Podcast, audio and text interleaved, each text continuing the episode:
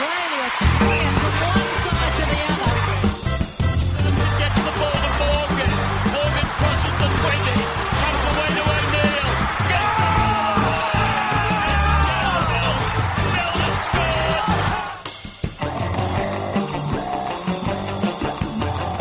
You're listening to Ladies Who League. Good morning, everyone, and welcome to this week's episode of Ladies Who League. Can't wait to introduce you to my panel, so let's get started. First of all, I've got Kasey Badger, an NRL referee. Good morning, Kasey. Good morning. Thank you so much for coming in. I know you've got to head to the airport straight after this, so we're very appreciative of your time. Oh, no worries. Thanks for having me. No, that's okay. And I've got Helen Wood Grant, Director of the Men of League Foundation. Good morning. Good morning, Mary. Thank you so much for also making the time to come in. I know you've got a busy weekend this weekend. Yeah, no, delighted to be here. Absolutely delighted. Thank you. And Von Sampson from Channel 9. Hi, Vonnie. Hello, ladies. How are you? Very good. How are you? I'm good. I'm good. Thank was you for coming in. So in awe of how fit Kasey is and how glam Helen is, and, and I don't bring a lot. But No, nor do I, to be honest. I've got the voice for radio. That's what I bring to the table. I thought we'd jump straight into last night's game. Um, if I think about the two games that we've had so far, so West Tigers v Rabbitohs and Parramatta v Canterbury, I think the word that I would use to characterise the performances is brave. Uh, Parramatta came out last night. They won 20 to 12 over the Bulldogs. And brave is the word that I want to use to describe them. Vonnie, what did you think of the game? Yeah, I was out at both matches, and um, interestingly, the other synergy between two of these games was that both the sides that ended up being victorious lost pivotal key players. You know, not long before kickoff, and Mitchell Moses, obviously, they were halfway out the tunnel. I think um, half of the Tigers were out onto the field before Mitchell Moses uh, was officially ruled out, and then obviously uh, with the Eels, Kieran Foran, a dramatic 24 hours for Parramatta. But it revealed the character of both of those sides. Now, I don't know if rugby league builds character, but it certainly reveals it. And we saw some incredible stuff and tough football from Parramatta. And uh, to the Tigers' credit, they came through and um, and really surprised a few people as well. So for me, the the last two nights of, of football have been hugely promising for both of those sides. Uh, it sort of felt like uh, with the uh, with Souths and the Tigers, it was almost a Michael Maguire, Jason Taylor. One, it was like a Game of Thrones. One was going to die at the end of this match, and most people thought it was JT, but uh, now the blowtorch is on Madge. And Helen, you must have been delighted as a Tigers fan following the loss by the Tigers last week, 60 to 6, to see them come out and play with so much character, particularly after losing Mitchell Moses in the warm up and being down Aaron Woods and a couple of other key players. Mm, yeah, because we had Aaron and another forward out, and then as time went on, you know, things got worse through the game in terms of injury. But look, 60 to 6 was pretty crucifying. And uh, exactly as Vonnie said, you know, you end up in a situation, I think, where you've got so much pressure internally in the club, as we know, they're, I mean, they're businesses and they're, they're coaches who live game to game. So you've got so much going on inside West Tigers, one would presume, um, that creates massive pressures apart from we've just embarrassed ourselves 66. Yeah. And, and to come back out knowing, well, not really realizing actually how bad it was going to be until, you know, we, we lost Moses and then sort of you face your opposition and you don't know whether they're also going to come out cross, you know, crunching on glass as they walk down the race, you know, just mad as hell. Um, so I think the other thing about the two games, the Parramatta game and the Tigers was um, very hugely raw physicality. Mm-hmm. I just really felt that they were bare knuckle fights, you know, and I guess that's the stage at which those teams are. All of them, all of them feel backed into a corner, and that's what's going to happen. So it made for fabulous footy. It certainly did, and there were some real standout performances. So if I think about the Rabbitohs Tigers game, for me, Jordan Rankin was outstanding. Uh, he's a youngster and, and, and played with a lot of courage, particularly after a couple of weeks ago we saw that incident where there were two balls on the field and he made a horrible error. So it was really good to see that. But last night for Parramatta, Corey Norman, I thought really stood up and was a real leader. Kasey, did you see last night's game and what did you think of Corey Norman? Yeah, definitely. I think Corey um, really stood out in that game. Mm-hmm. I think very similar to when you see um, like a, a Josh Dugan performance when when he's really on, you just see he's trying so hard. And you, watching last night, Corey Norman was just doing everything he could to try and um, lift his side, carry his side, be the person who you know put in that that extra amount of work to to bring everyone up up with him. Um, I thought that was a really brave performance from him. He's a, he's a smaller guy. You know, he was getting knocked around a little bit, but he kept getting getting in there. And I think that's what you want out of your, your key playmakers. Um, if you can have one of your halves who's putting in and taking those hits as, as much as a, a big forward would, I mean, that's got to carry the rest of your side. It certainly did, and and just outstanding from Parramatta. I thought following the news after Kieran Foran. Um, what I sort of want to say about that news is that I've written a story for the Roar this morning about it. I hope now that Kieran is sort of given the time and the respect of the rugby league community to take as much time as he needs away from the game to um to get his head right. So I was very sad reading that story, and player welfare is is a number one priority for me. And as a fan, that's really all I want for my players for them to be right on and off the field. I think, like, if anything comes out of this, I think it shows how supportive the rugby league community is when there's an issue like this at hand. That at the end of the day, it comes down to player welfare and you know look, looking after you know everyone's well-being. And um, I think that's really shown. You know, you get you're gonna have people on social media and just your general knockabout critics, but um, you know, within the club and within the game. I think Kieran knows he would have everyone's support. Kasey, I agree. I think this is when rugby league shows uh, their strength and, and what a, a family it can be. Um, you're right on social media. You still see sub ignorance from from general punters. You know, questioning. It's it's you know mental health is is crippling, just as a broken leg would be. And if he if Kieran had broken his leg, you wouldn't ask him to keep playing on it. So it's I think while most people are quite educated about uh, the dangers of, of mental health and and um, you know making sure that they have the right support networks in place to, to make sure that you know people like Kieran uh, uh, you know return to the field in a, in a positive frame. Uh, there are still some idiots out there who don't quite they can't wrap we're never themselves gonna- around it. we're We'll never, never get gonna yeah, we'll never get, rid of that. all of them. Yeah. Looking ahead for the rest of the games this weekend, Vonnie, is there a particular game that you're most excited about? Oh my god, I can't wait for the Sharks and the Broncos. Isn't that going to be a cracker? I cannot wait. A Sunday afternoon down at the Shire, first of all, that's a massive win. Mm-hmm. Uh, The Sharks are playing tough football. Aren't they? And they still have that reputation of dragging people down to whatever sort of game they want to play. If they want to get into a scrap, that's what's going to happen. If they want to play good finesse football, that's what's going to happen. It's for some reason the Sharks have this power that control the flow of a game. Whether they win or lose, they still have a major impact on how that 80 minutes goes.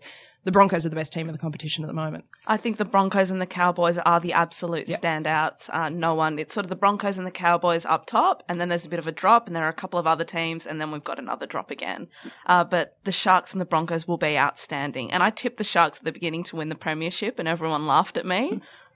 I don't think. Well, no, you're not so silly. I'm not No, so silly. not so I'm not silly. completely ridiculous. Oh, please. I tipped the Warriors to get the spoon and everyone laughed at me. Now I'm not who's so silly. Well, the Warriors are another interesting team. I'm not really sure what's going on there, and they've got another tough game coming up this weekend. Um, feeling a bit sorry for the Warriors at the moment. I think, Yeah. uh, I I think that'll be a really interesting game this weekend. Is the Warriors one when you've got um you know a few debutantes and they've made six major changes. Um, what about from- Andrew I McFadden? know, that's, well, that's the thing. He's made he's made some big calls this weekend, and that'll be interesting to see as a as a fan of the game, just to see how those players stand up. Um, it could be a turning point of the season for the Warriors, one way or the other. But um, I think that's going to be a really good one to watch to see how those players stand up and to see how the other players um actually respond to that. Both the ones who have been dropped and the ones who are still in the side. Um, to see if if they take it upon themselves to you know, to step up to, to, to show more leadership on the field to help those new blokes along. Um, that'd be a good, it could be a good game. Kasey, you're think- down. Oh, sorry, Helen. Kasey, you're down on, on ground level, and you you see things that a lot of the cameras don't see at all. With the Warriors, and they talk about this bro culture. Do you see the effort from the Warriors? Are they lazy? Do they make that the effort? I wouldn't say that they're, that they're lazy, um, at, at all. I think, um, a lot of people sort of say tho- those sorts of things. I think at the end of the day, they're professional athletes. And in any, in any game, when you hear people at the end of the game say, oh, they just didn't show up or the effort's just not there, I never see that on ground level. The effort is always there. I don't think any, any NRL player couldn't get through an 80 minute game without putting in effort. It's, it's too dangerous. Yeah, really at the end of, at the end of the day. Um, I don't know. I don't know what the answer is there. I'm not a I'm not a coach, but um, the the effort is definitely there. It's got to be something different. Um, I think when an Andrew McFadden might come out and say that the effort's not there, or Ricky Stuart the, the other week. A lot of that might stem from um, from off the field, from at training, and you see things like that. And I think in any professional sporting organisation, um, you know, the coach and the coaching staff can see, you know, the, the athletes who might not be putting in or applying themselves as to, to the level which is required. Um, I don't think that comes across as much on the field. And I think effort comes in a variety of forms, doesn't it? I mean, if a coach is talking publicly about his team critically, then invariably there's a very, very good reason for that. And it's to do with motivation, focusing th- their attention. There's a whole bunch of reasons coaches publicly say, say a lot of things and a lot of it's strategic, obviously.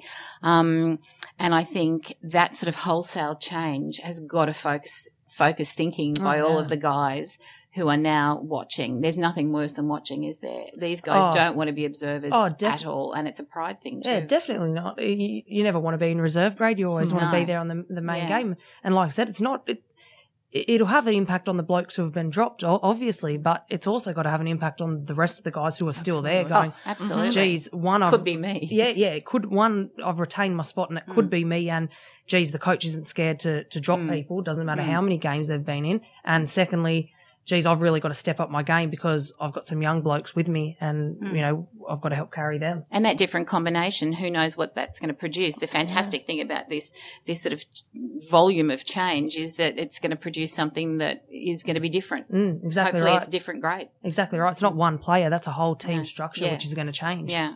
And Helen, before we wrap up this segment, I wanted to ask you what your tip was for the game between the Roosters and the Knights. So the Roosters have a couple of big players coming back. They've got Mitchell Pearce coming back, Jared Waerea-Hargreaves, and Boyd Cordner was back for them last week. Can the Knights topple them? What do you think? No, I, I honestly don't believe they can. I'd love to think they could because, you know, I, I look, all, never say never in this game of ours. And we've seen so many extraordinary things and we've seen so many things decided, you know, in extra time. And so whoever knows what the Knights will bring to the table on the day. But I think with Pearce back, with, um, Waerea-Hargreaves back, with Gordon, um, Cordner having had a solid game, uh, I think he felt his way. And I think, you know, so now I guess the Roosters, particularly after the excitement of the game last week for them, their coach and his statements and a whole bunch of stuff that went on, there's a lot of energy around the mm-hmm. Roosters. So I think I couldn't possibly tip against them. And in fact, I did not. Okay, so we're going with the Roosters. Helen, can I just ask you? Trent Robinson is one of the most um, influential young and and um, uh, overachieving coaches that we've got in the game. What did you think about his outburst on Anzac Day? Did you think that was out of character and probably revealed that he's under a bit of pressure? Um, I was out of character, sure. Um, and he, they, all, all coaches are under extreme pressure. So yeah, look, I think, um, I think we've seen that a, a lot of times this season, but sorry, a lot of times, um, this season we've seen coaches like Des, for example, and others show monumental self-control in, in those, um, post, um, He game called them. Voldemorts. That's not No, no, no. self-control. That's not this season. that was last season. That was last season. But so I guess what I'm saying is I think uh, the coaches un- are understanding. It seems to me, look, just I only know what I'm seeing on the television screen or, or whatever, like everybody else. But it seems to me that there's been a general acceptance that there's a lot of things that can be said, best said privately to whoever. But, you know, sometimes again, is it strategic? Was it just a, a, um, a, a very, very frustrated guy? Did he feel it was going to change the view of his players in some way that would be helpful to him? Look, it could be a million different things, I think. But look, it adds to the theatre, doesn't it? It certainly was. Uh, Kasey, how did Ben Cummins react to that? Um, Benny's not easily um, uh, shaken by that sort of stuff. I don't think anyone at, at, at the elite level really is. Um, obviously, Benny would take on board things from his game as we do every week with with coaching points, you know, from our end and things he he potentially could have have done better. But I think what Helen touched on before about sometimes those sorts of outbursts are strategic from coaches. So I know from from our point of view, we don't um, take a lot of credence out out of that sort of stuff. Um, you you can't let it unsettle you. You can't go, go into thinking, oh, geez, Trent Robinson doesn't like me. You you can't go the rest of your career thinking, oh, this coach likes me or this coach doesn't. You won't have a very long career if you if you worry about those sorts of things. So um, it's yeah, I think Benny Benny was fine during the week, and he'll continue to be fine. Um, like I said he'll just take on the coaching points as he would for any other game. Um, and from in, internally from the referees department, like I said, we look at the things that we can control. Um, Robbo was under, like we said, he is under a little bit of pressure, under a bit of stress, and there were things that he felt, um, you know, went against him, and doesn't really bother us that much. That's probably the right way to be, I think, Kasey. We might wrap it up there and we'll come back and have a chat to you about some refereeing.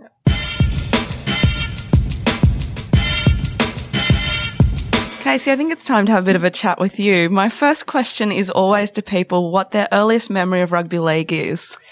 Um, I've got a few. I started playing the game when I was four, so I have most of my early life memories revolve around football. But um, from a from a top grade level, some of my earliest memories are watching Mal Meninga kick for goal. Mm-hmm. Um, I've always when when I was when I was playing, I would always um, toe poke the ball, and that was just copying copying what Mal Meninga did. Um, you know, he was probably one of the biggest players at, at, at the time when I was, you know, when I was really young. So I always remember that, trying to copy the way he kicked for goal. And I remember um, going to watch him play his last game for Australia in Australia at Parramatta Stadium. I always remember that as well. And Kasey, when did you begin refereeing? How did you decide that that was something that you wanted to get involved with? It's probably not the most inspiring story. I sort of, um, it was sort of a bit of an accident, really. Um, so I said I, I played the game for years, and then, um, you know, there, there were no avenues once I turned thirteen for for girls to play anymore.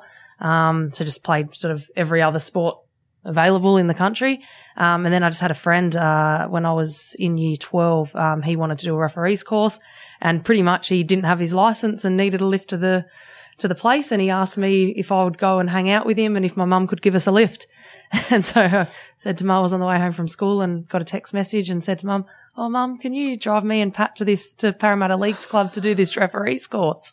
Um, just to hang out with him and did the course and then started refereeing. So like I said, it wa- it wasn't inspiring. I just, it was a bit of by accident, but then I started it and just fell in love with it.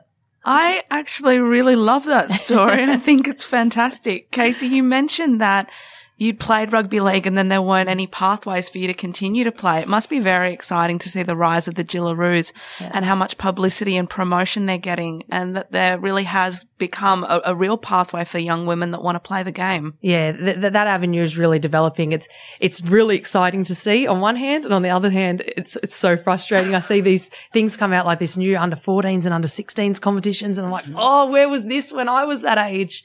Because um, you know, that was so it was so heartbreaking for me as a as a 12 year old. I finished playing and won the best and fairest award in the under 12s, and then a couple of months later, oh, you're not allowed to play anymore. Well, looking at a Jillaroo, you could have been a Jillaroo, Kasey. Well, I played a bit. I played some open age football once I turned eighteen and nineteen. I played in the women's competition. Um, played for City. Um, got asked to train on with the New South Wales side and stuff like that. And by that stage, I'd started refereeing and really had to to pick what I wanted to do. And at the end of the day, um, you know, re- refereeing gave me the chance to have an have a career. Um, to get out on, on the field in the NRL to be paid for pretty much living the life of, of an athlete. So that took me down that path. But um, it's something when I see the Jill- Jillaroo- Jillaroos play, saw them, um, you know, at the Auckland 9s and see them in the test matches, I think, oh, geez, I would have at least once loved to have done that. To pull on that jersey mm. and, you know, have the national anthem playing and mm. that's something that I would have loved to have done. Mm. You know, no regrets about the choice, you know, the path that I, that I've chosen, but that's just something that I would have loved to have done. And Kasey, I'm really interested in the training. As a referee, what sort of training do you need to be doing to be keeping fit? Yeah, um, it's it's very physically demanding. We run about about ten kilometres a um, a game, um, and in that your heart rate's usually over 170 beats beats a minute, and you're making hundreds upon hundreds of decisions per game. And on top of that, you're also talking during during the game. So think about if you go for a run and you're with a friend and you're trying to chat, and you know how puffed out you get. Um, I think a lot of people don't take that into account is how much talking we actually do on the field, um, and how physically demanding that is. So, um, we've got, uh, we've got a very good strength and conditioning staff, um, with the NRL referees. We'll do anywhere from probably eight to 10 physical sessions a week. Um, and that's a mix of, um, of, of running, weights, bike sessions, swims. Um, it's very strategic the way they, they work our sessions around, um, you you know, what, what games we've got. So for example, this week, um, I had an NRL touchline on Thursday night and I'm refereeing an under 20s game on Sunday. So it's likely in the week leading up that I won't do an extra running session. Um, just take that load off the legs, but I'll do three weight sessions and three off leg sessions and swim recovery as, as well. So it's pretty, it's pretty full on, but it's very enjoyable as someone who witnesses the amount of uh, fitness that is required, I see Kasey running up and down. I'm sitting on the sideline at the same time eating bags of snake lollies, by the way. I get puffed just watching you and you keep pace. You mm. know, if someone makes an intercept, mm. you are absolutely up on the speed like a, like a black caviar sprinter.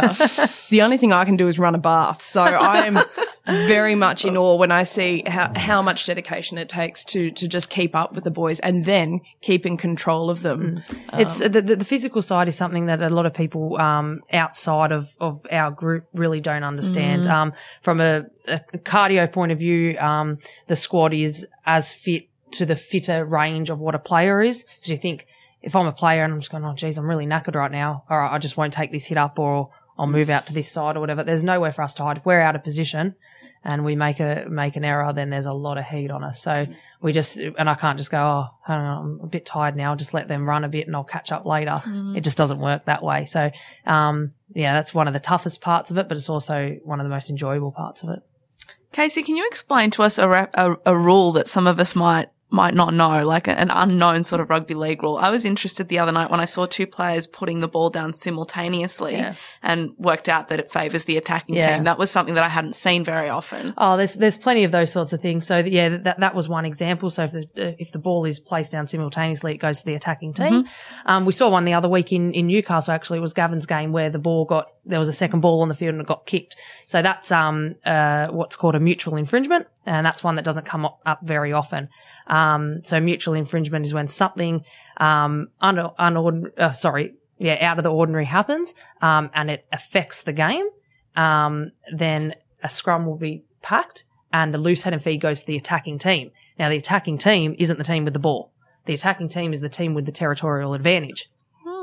So whoever's inside the other team's half. So you could not have the ball and something like that happens. So the ball could hit the referee, for example. There's a second ball on the field. A streaker runs on the field and, and, and tackles someone. You know, any, anything. Some of those streakers make really good meters, by the way. Yeah. Very Heaps quickly as tackle, well. Yep, tackle busts all over the shop. So that, that that's probably one of the more unusual ones, and that came from um, you know back in the day, unlimited tackle count. The the game was about um, field field position. Um, so the ball went to the team with the territorial advantage. Um, so there's there's lots of really little weird rules in the game. Uh, you know, one came up last year with with the Bulldogs, the Good Friday game, and Jerry Sutton, and you know if if the hits put on the guy taking a, a field goal attempt, then the penalties from straight in front. There's plenty of those sorts of rules in the game, which um, a lot of people don't understand. Kasey, had you heard of the sandbagging until a fortnight ago? Was yeah, that- so the sa- yeah, um, that's a the sandbagging rule is actually um, a safe play code rule. So safe play code is for under sixes to under 15s. So it actually doesn't apply um, to over that age group. Um, the way we apply it is if there's unnecessary um, forceful contact on a player, that's dangerous. Um, so we'll apply it in that sense. But the sandbagging rule, yeah, that's um, for under sixes to 15. don't be a bully rule. Yeah, pretty I much. like it. We'll, we'll rename it the Don't Be a Bully Yeah. rule. Uh, Kasey, have you been into the bunker? That's the Yep. next question I want to ask. Yes. And what's it like? And what impact do you think that that's had on our game so far this Yeah, year? it's a, it's a very impressive setup from our point of view. Um, the the quality of vision that we can get out of that and the coaching that we can get out of that from a referees group is just oh, phenomenal. Um, I think there's a very big misconception that the bunker's getting involved in things that it shouldn't be, or it's getting involved in um, things that uh, that that it never got like the video referee never got involved in in the past, which is completely untrue. Um, the things that the video that that the bunker can be involved in is exactly the same as what the video ref has been involved in for the last decade. Um, so there's actually not um, th- th- there's no more things that the bunker is ruling on than the video ref ever did in the past. Um, what the bunker does for us is that as decision makers, there's there's things that I, I, I could make a call on the field and there was only one camera angle of it, for example. And in review, we look at it and go, mm, can't really tell if that's right or wrong, or it could look wrong. Mm. But then the bunker's got 13 different angles and we get that vision and it actually proves that our decision was correct. So for a, a good decision maker um, within our squad, you're not scared of the bunker. You love the bunker because it proves that your decisions are, are, are right. Um, and there's all the coaching things that we can get out of it. So positionally, the things that we can see, like I said, you've got 13 different cameras and we have access to all of that. So there's just the amount of vision we can get. We've just never ever had before as a squad. So for us, it's just unbelievable. And Kasey, before we finish up this segment, I just wanted to ask, what are your goals for the rest of the year and for the coming seasons? Yeah, um, it's a, it's always a difficult one in, in, in refereeing because, um, I can't say that, you know, oh, I want, well, I can say that I want to referee first grade. That's Mhm. always, I think that's always the goal from, from here on in. Um, you know, that's always what I want to do. Um, whether that's a goal for this season or next season, I can't really say because, um, it's, it's not like if I run 100 meters in under 10 seconds, I'll go to the Olympics. Mhm. It's very, um, subjective what we do as referees. And it's also dependent on how those above me are performing. I could be having a 10 out of 10 performance every week, but if they're all refereeing well, I'm not going to take their spot. Mm-hmm. Um, so for here on out, for me, it's that I want to be ready to referee first grade whenever that opportunity might present itself. And I feel like I am. I feel like I've done everything I possibly can to prepare myself for that moment. Um, and I've just got to keep refining all the skills that I've got, um, week in, week out, keep doing the right things on the touchline in the NRL when I have those opportunities and keep performing well in reserve grade and in under 20s, um, when I'm there. Kasey, we certainly look forward to watching your progress and, and watching you make your first grade debut whenever that happens. Thank you. That's okay. Now, Helen, I wanted to have a quick chat with you about the Men of League Foundation. The first thing I wanted to talk about was the work that the foundation does, because I think there's a bit of a misconception in the public that the Men of League Foundation is only about former players, and that's simply not the case, is it? No, it's not. Look, let's start with the name, um, Men of League Foundation. Um, that name was chosen in 2002 when a group of guys who most definitely were um, ex-players decided to that there was a real welfare need that wasn't being met in the rugby league community. And so the Men of League actually refers to that initial group who were the drivers for the fundraising. Um, I think it because there was a fair bit of need uh, identified with ex-players at the time, these being players who had played 20 years ago, and so these were quite elderly people or, or, or, or getting older type guys. So it wasn't the recently retired even initially, but very swiftly, further need. There's nothing like raising your hand and saying we're here to help to find that there's a whole bunch of people who need helping. So that's really what's happened since 2002. And um, there is a massive um, uh, emphasis on proper process. So if someone wants assistance, um, we don't just hand them 50 bucks and pat them on the head. Um, it- it's a genuinely well vetted welfare process for a start. And you could, for example, currently we're helping them without going into too much detail because obviously everyone, you know, we help people on a, you know, in a confidential way unless they particularly ask us that they'd like to help us by showcasing their particular circumstance. But generally speaking, at the moment, we're helping people um, who are uh, ladies who've never played the game but who have volunteered for many years, who were, for example, putting up curtains in a um, in a canteen in a grassroots club fell and shattered a leg in 10 places. Um, we're helping, um, the children of players, oh, sorry, of people involved in the game. And we're talking about, you know, group teams in the country. Um, we're not talking about first grade NRL people at this point, um, uh, who have who, the fathers who have either passed away or are in some kind of um, dire need themselves. So we help the father, or in fact, in another case, a female player. We also help their children who invariably, if the parent's in trouble, and often it's a single parent scenario, then we're needing to help the children. We're increasingly um, finding that the claims, if you will, the need is in the um, mental health space. So, um, no surprises there. Um, you know, the rugby league community is the community. We're not a subset of the community or some strange other kind of um, group. Um, so we're going to reflect all the strengths and weaknesses of the wider community. So we help men, women and children. And in fact, our tagline is helping the men, women and children of the rugby league community. Um, and we help grassroots. We help people who, um, people who have, um, coached, for example, for many years, um, and who've fallen hard times. So you don't have to have strap footy boots on, but you do have to have a demonstrable and significant investment in the game.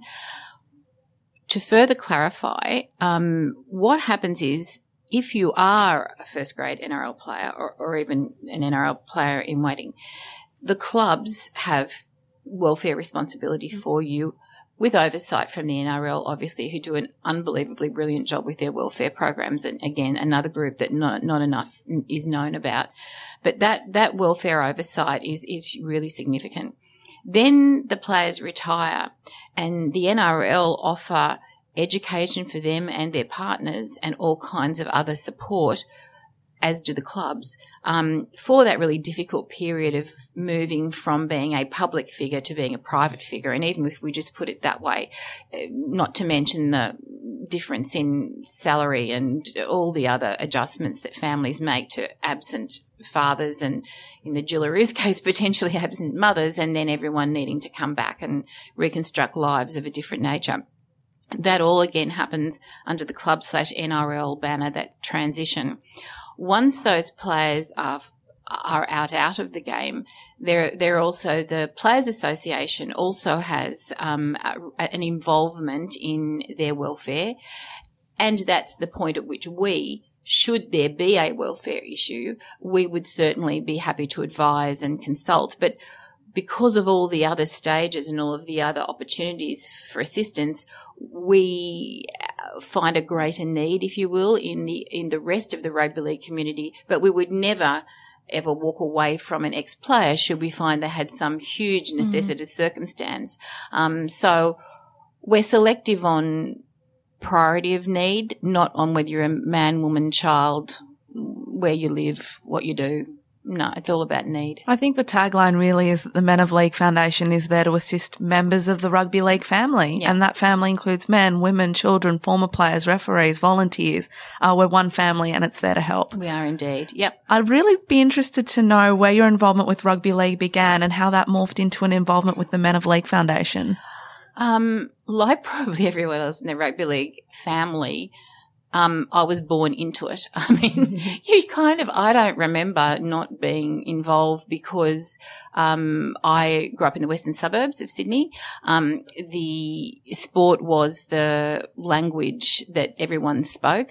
So, um, I, only girl in a family of boys, both my mother and father, very, very sporty people. So we were expected to, to be involved in sport. So they saw that for all the reasons we know, team, discipline, blah, blah, blah. But anyway, they were just really interested and wanted to drive us to all these different games and do all these different things. I did the hockey thing. Mm-hmm. The boys did the footy thing um, of various kinds. They played soccer, league, and union. Um, and um, so it was a house forever. The father a tiger, mother an eel. Um, Dad claimed the three kids. Mum stood solid. and boy, what what a reward this year is for for, the, for the faithful of Parramatta. But um, yeah, so me- first really vivid memories at a game are Leichhardt Oval, mm-hmm. the white picket fence, the fig trees. Yeah, very, very, very strong. And still, when I'm there, it's just I can feel Dad right beside me. There's yeah. nothing quite like a suburban ground, is there? No. And with the Men of League Foundation, if people want to get involved, if people want to help, how can people get involved? Tell us. Okay, first thing, it's only twenty dollars to become a member. I reckon that's do you know a few cups of coffee and, and you're there. It's so, a bargain. Yeah. So um, that um, and even if you know, and even if that's too much of a stretch, um, the website's easily accessible, menofleague.com.au. Um, we, it is a, it's quite a lively site showing all the things our committees do because our structure is that it was born of this driving group It's supported by um, 40 plus committees across the country. And these committees are a group of serious fundraisers and they're also our welfare eyes and ears in many ways. Now we get welfare references from all over, not just from our committees. They're hugely important to us as that, you know, guy, the, the guys and girls on the ground huge number of women involved in that um, and doing a fantastic job for us as are the guys. Um, we partner with sponsors who are hugely valuable to us. So I don't know who's listening. Maybe you're a potential sponsor. So we're always happy to talk to sponsors. So, um, but mostly we just attend functions that we have on. You know, there's lots and lots of fun stuff we do. Um, it's it's um, a real celebration of the game, and our way of celebrating is to give back where we see the opportunity. So it's not a dull, depressing, you know, litany of disaster. It's a gr- it's numerous groups of people having a huge amount of fun, raising money for people whose lives don't have much fun in them. And not to single out anyone that works for the Men of League Foundation because everyone that I've been involved with has been tremendous. But I know Ben Ross is very, very involved and to see the passion and integrity that he works with is truly a credit to the work that the Men of League Foundation does. No, he's he's just a dynamo, and given that he at one point was almost looking like one of our recipients. With his cavorting on the footy show. Um, Cavorting is a very good word for it. Um, he is a fine young man. He is our welfare officer. So obviously utterly key to what we do because all organisations need to remember what they are there for and we are there for our welfare um, capability. So Ben's absolutely key to us and a joy and we feel very fortunate to have him. Well, thank you, Helen. Thanks for telling us a bit more about the Men of League Foundation. Very there welcome. are a couple of comp- there's a competition going at the moment, I believe, ahead of Mother's Day. Yes. So any mums is. that join Yes. the Men of League Foundation between now and Mother's Day will receive a $25 roses only voucher. So if oh, you're a Very mum, well informed, Mary. Uh, Good for you. I am a member and I keep very well up to date with what the Men you of an League. email? Did you get an email about it? I no, I don't think I did. I No. received something on social media. Oh, social media. Excellent. So if you're a excellent. mum, make sure you join up with the Men of League Foundation and, and get something nice before Mother's Day. Yeah, give and give back, hey. Thanks, Helen.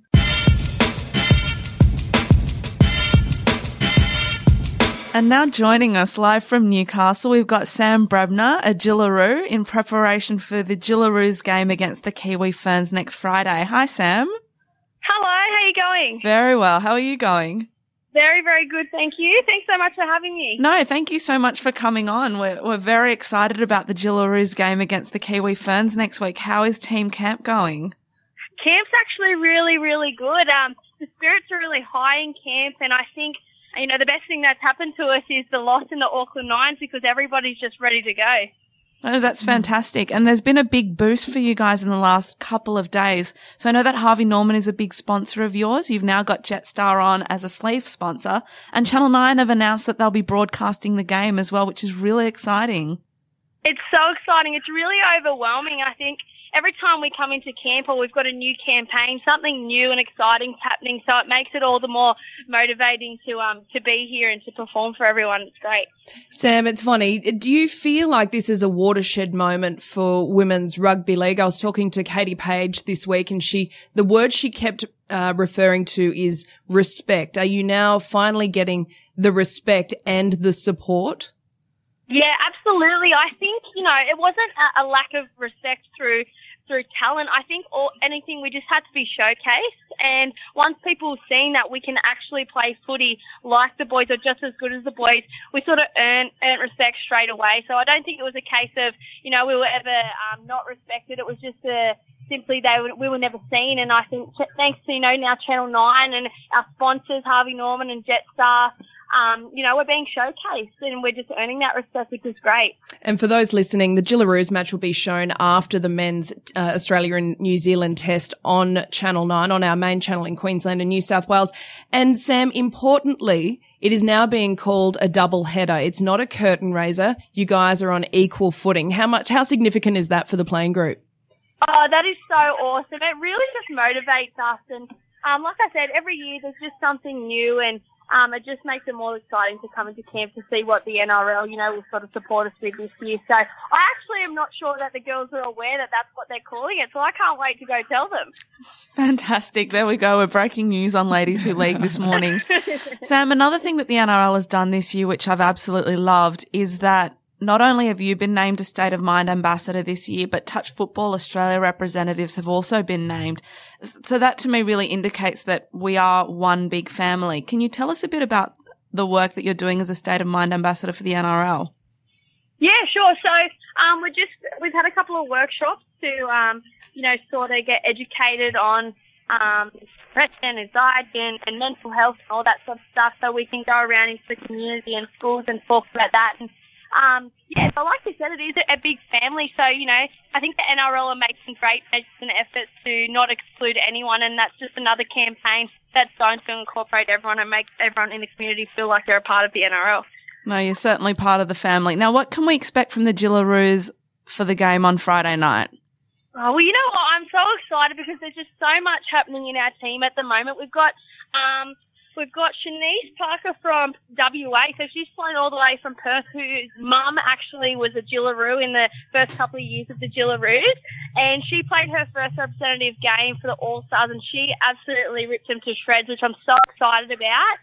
Um, and We've just got a lot of new faces, which is always good because we play the Kiwis a lot, so we like to study each other. You know, we know how they play off by heart, and they knew how we played off by heart, but we're all new now, so um, I'm guessing they have no idea, which I'm really excited about. Oh, fantastic. Now, I also want to ask you, Sam, I feel like this has been a fantastic year for women's sport in Australia. We saw the success of the WBBL at the beginning of the year. We've seen the success of the Matildas and the Aussie Rugby Sevens team. What's been your favourite moment in women's sport this year so far? Or I would say the Australian um, women's rugby seven girls making the Olympics. I thought that was awesome. I, I know a couple of girls, so I follow them, and um, I just think that's just unbelievable. That you know, I, of course, I love footy, so I just think it's great that that code of football is make going to the Olympics, and and the girls actually made it. Um, I'm aware of their massive journey that started four years ago, and it's always great to see the hard work paid off. Well, thank you so much, Sam, for joining us. We're so excited about the game next Friday night. Everybody tune in. Uh, it's going to be a fantastic double header, and we wish you and the girls all the very best of luck. Oh, thank you so much. I'm going to go tell them about the double header. No, go tell them. Run off and, and make sure the Jillaroos tweet the reaction. We can't, we can't wait to hear it. okay, we'll do. Thanks so much for having me. Thanks, Sam. See you later. Vonnie, wasn't it great speaking to Sam? I have so much respect for our female athletes because often these women not only are playing sport at an elite level, but are also, you know, managing careers, managing family, juggling everything for their passion to play elite sport. Yeah, the sacrifices that uh, quite often women make to pursue their, their sporting dream is enormous. As you mentioned, they're holding down full-time jobs. Often they do shift work that takes them away from their families.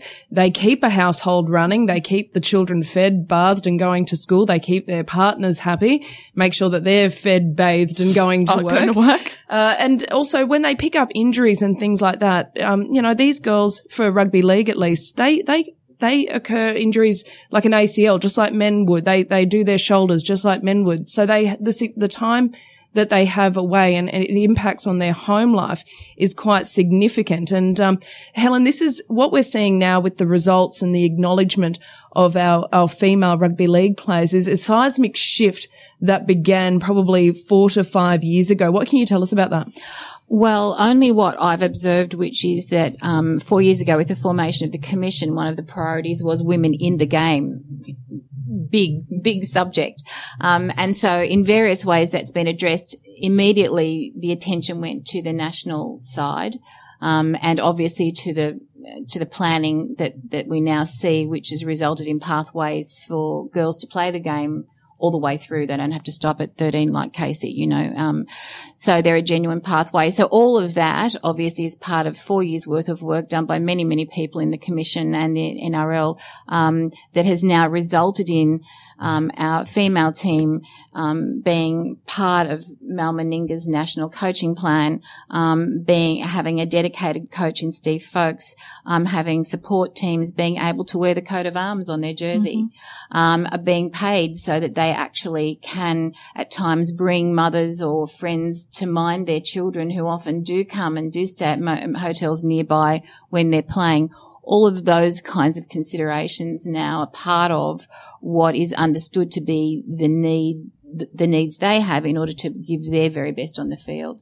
So it's um, quite a change, and it was clearly time um, for this to happen. And, and then we see people like Katie Page, who are lifelong supporters of um, of women generally and in the game, um, fabulously Jetstar, um, now saying, "Listen, this is a this is something a we care about um, uh, on many levels, but b it's good business." They're good business. And fundamentally, I think that the support that the Rugby League Commission has given the Jillaroos has been absolutely necessary because it needs to start from the top and then filter all the way through rugby league. Well, you just have to have structure, don't you? You have you have to wishing things will happen won't make it so.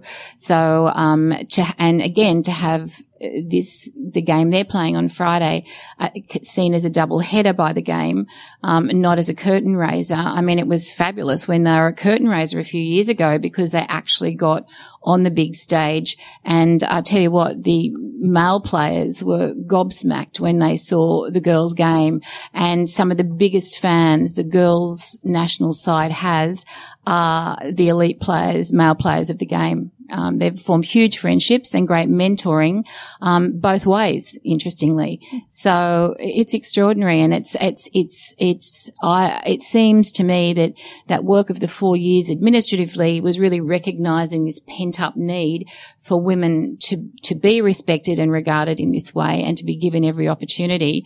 Um, and I think now we're just going to sort of run helter skelter into the future. It's very exciting.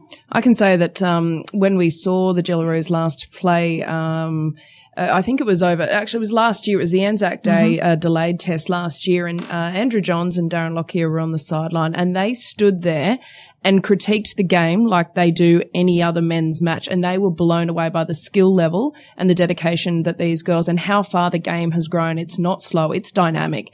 Um, and what I love about rugby league for women is that it doesn't matter what size, shape, skill set you have, there is a position on that field for every woman. It doesn't matter if you're fast. It doesn't matter if you're a bit slow. It doesn't matter if you're a bit taller or a bit shorter. It's, there is something for every woman. And, um, the fact that the boys and, you know, an immortal and a future immortal are, are astounded by what they're watching and they sit there and they look at the team sheet and they say, What's her name? We need to get her on. She's, you know, I'd love to work with her. Mm-hmm. So they, they're recognizing talent and they're taking gender completely out of it, which is essentially what we're after. That's fantastic. And I think one of the next steps as well is getting those Jillaroos jerseys into Rebel Sport because there's such a demand for them out there now. Exactly right. Exactly right. And can I just share one very quick story? A girl who's just absolutely galvanizing, Latoya Billy.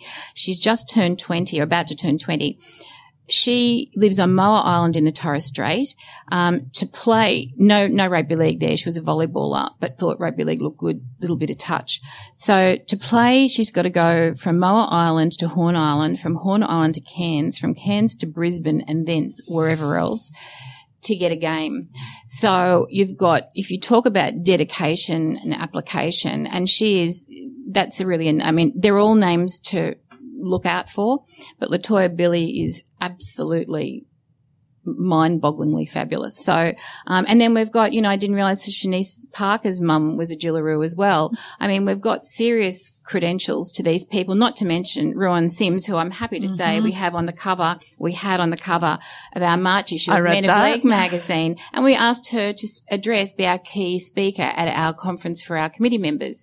So, you know, within the game in all kinds of ways, these ladies are raising not just attention for the excellence that they represent on the field, but they're ambassadors for all of us who care about the game, happen to be female, and consider that to be neither here nor there. What a wonderful way to end that segment. Thank you, Helen. We'll take a break and come back shortly.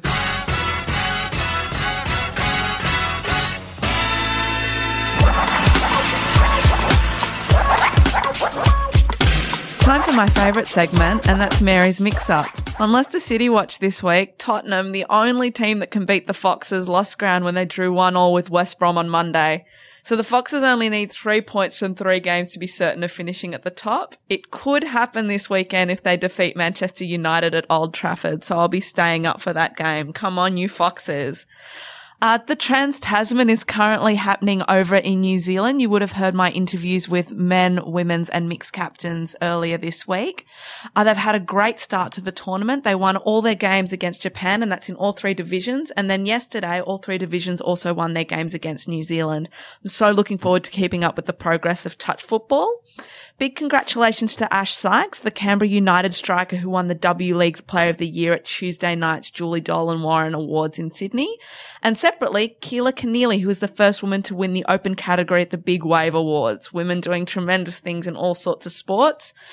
I also wanted to urge all of you to be kind to each other online. I'm not sure whether all of you saw the video of Julie DiCaro and Sarah Spain, who are two female journos in the United States, having mean tweets read to them by males. Um, I'll post that video later because it was quite touching and, and very, very sad to see men reading out mean tweets and not even being able to look at these women in the eye.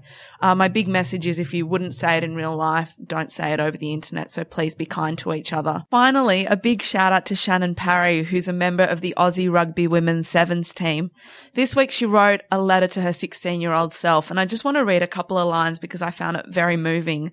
Um, Shannon, you don't know it yet, but you're going to educate and change so many young girls' lives. You and 19 of your best friends will change rugby in this country. They will be friends you lead and love, and you will inspire many other young 16 year olds just like you. You're going to represent Australia and play footy like a girl. I just love that. And we're such big fans of the Aussie Rugby Women's Sevens team on this podcast and can't wait to see them play footy like girls at the Rio Olympics.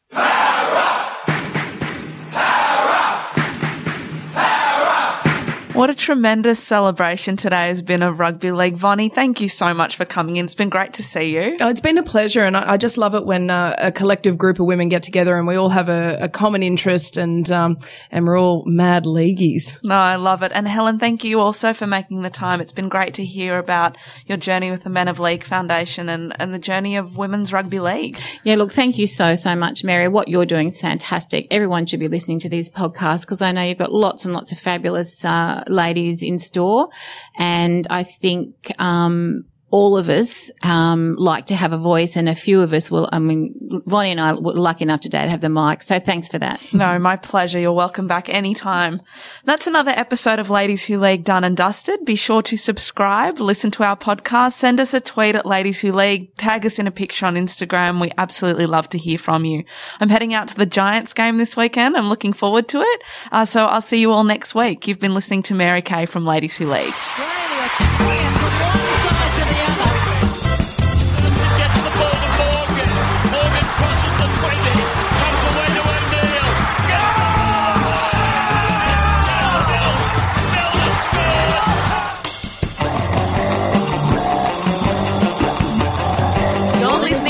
Goal!